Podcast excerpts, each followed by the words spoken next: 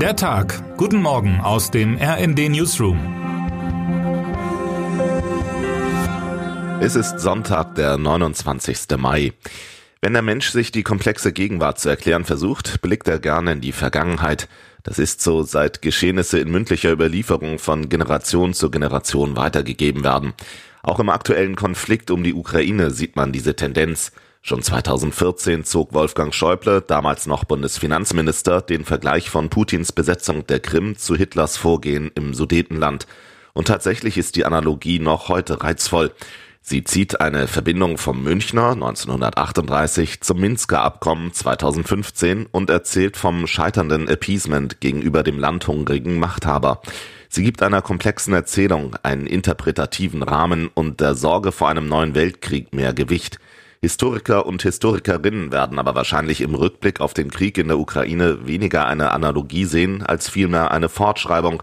Der Zusammenbruch der Sowjetunion 1989, er war womöglich doch nicht das Ende des Kalten Krieges und schon gar nicht das Ende der Geschichte, das der politische Philosoph Francis Fukuyama vor 30 Jahren sah.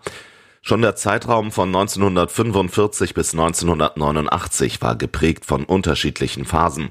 Blockbildung, heiße Phase zwischen Koreakrieg und Kubakrise, Bemühungen der Abrüstung in den 1960er und 1970er Jahren und die erneute Verschärfung des Konflikts in den 80ern. Sicher, der Systemfeind Kommunismus, ihn gibt es in dieser Form nicht mehr aber an der grundsätzlichen Dynamik zweier Machtblöcke in Ost und West, der Fähigkeit beider Lager, sich dank zahlloser Atomwaffen gegenseitig zu vernichten, der unausgesprochenen Einigung, militärische Konflikte nie direkt gegeneinander, sondern stets über Stellvertreter auszutragen, hat sich nichts geändert. Die aktuelle Phase des Kalten Kriegs könnte dann geprägt sein vom Niedergang Russlands und dem Aufstieg Chinas als neuem Gegengewicht des Westens. Mein Kollege Sven Christian Schulz hat mit zwei Russland-Experten gesprochen und diese zeichnen ein düsteres Bild der russischen Zukunft. Zwar werde das System Putin nicht implodieren, seine Macht über das Land nicht brechen, doch der Schaden, den der Konflikt um die Ukraine und die westlichen Sanktionen dem Land zufügten, sei dennoch zu groß. Die größte langfristige Herausforderung für die Weltordnung geht von China aus, sagte auch US-Außenminister Anthony Blinken kürzlich in einer Grundsatzrede.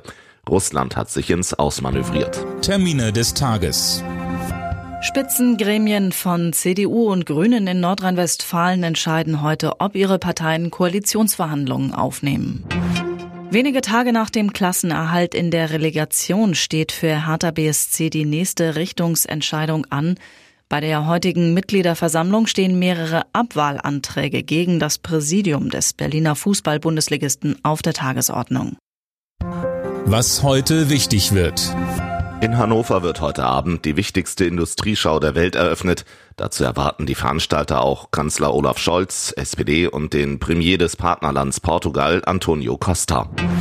Und damit wünschen wir Ihnen einen schönen Sonntag. Text Paul Berten, am Mikrofon Tim Britztrup und Imme Kasten. Mit rnd.de, der Webseite des Redaktionsnetzwerks Deutschland, halten wir Sie durchgehend auf dem neuesten Stand. Alle Artikel aus diesem Newsletter finden Sie immer auf rnd.de slash der Tag.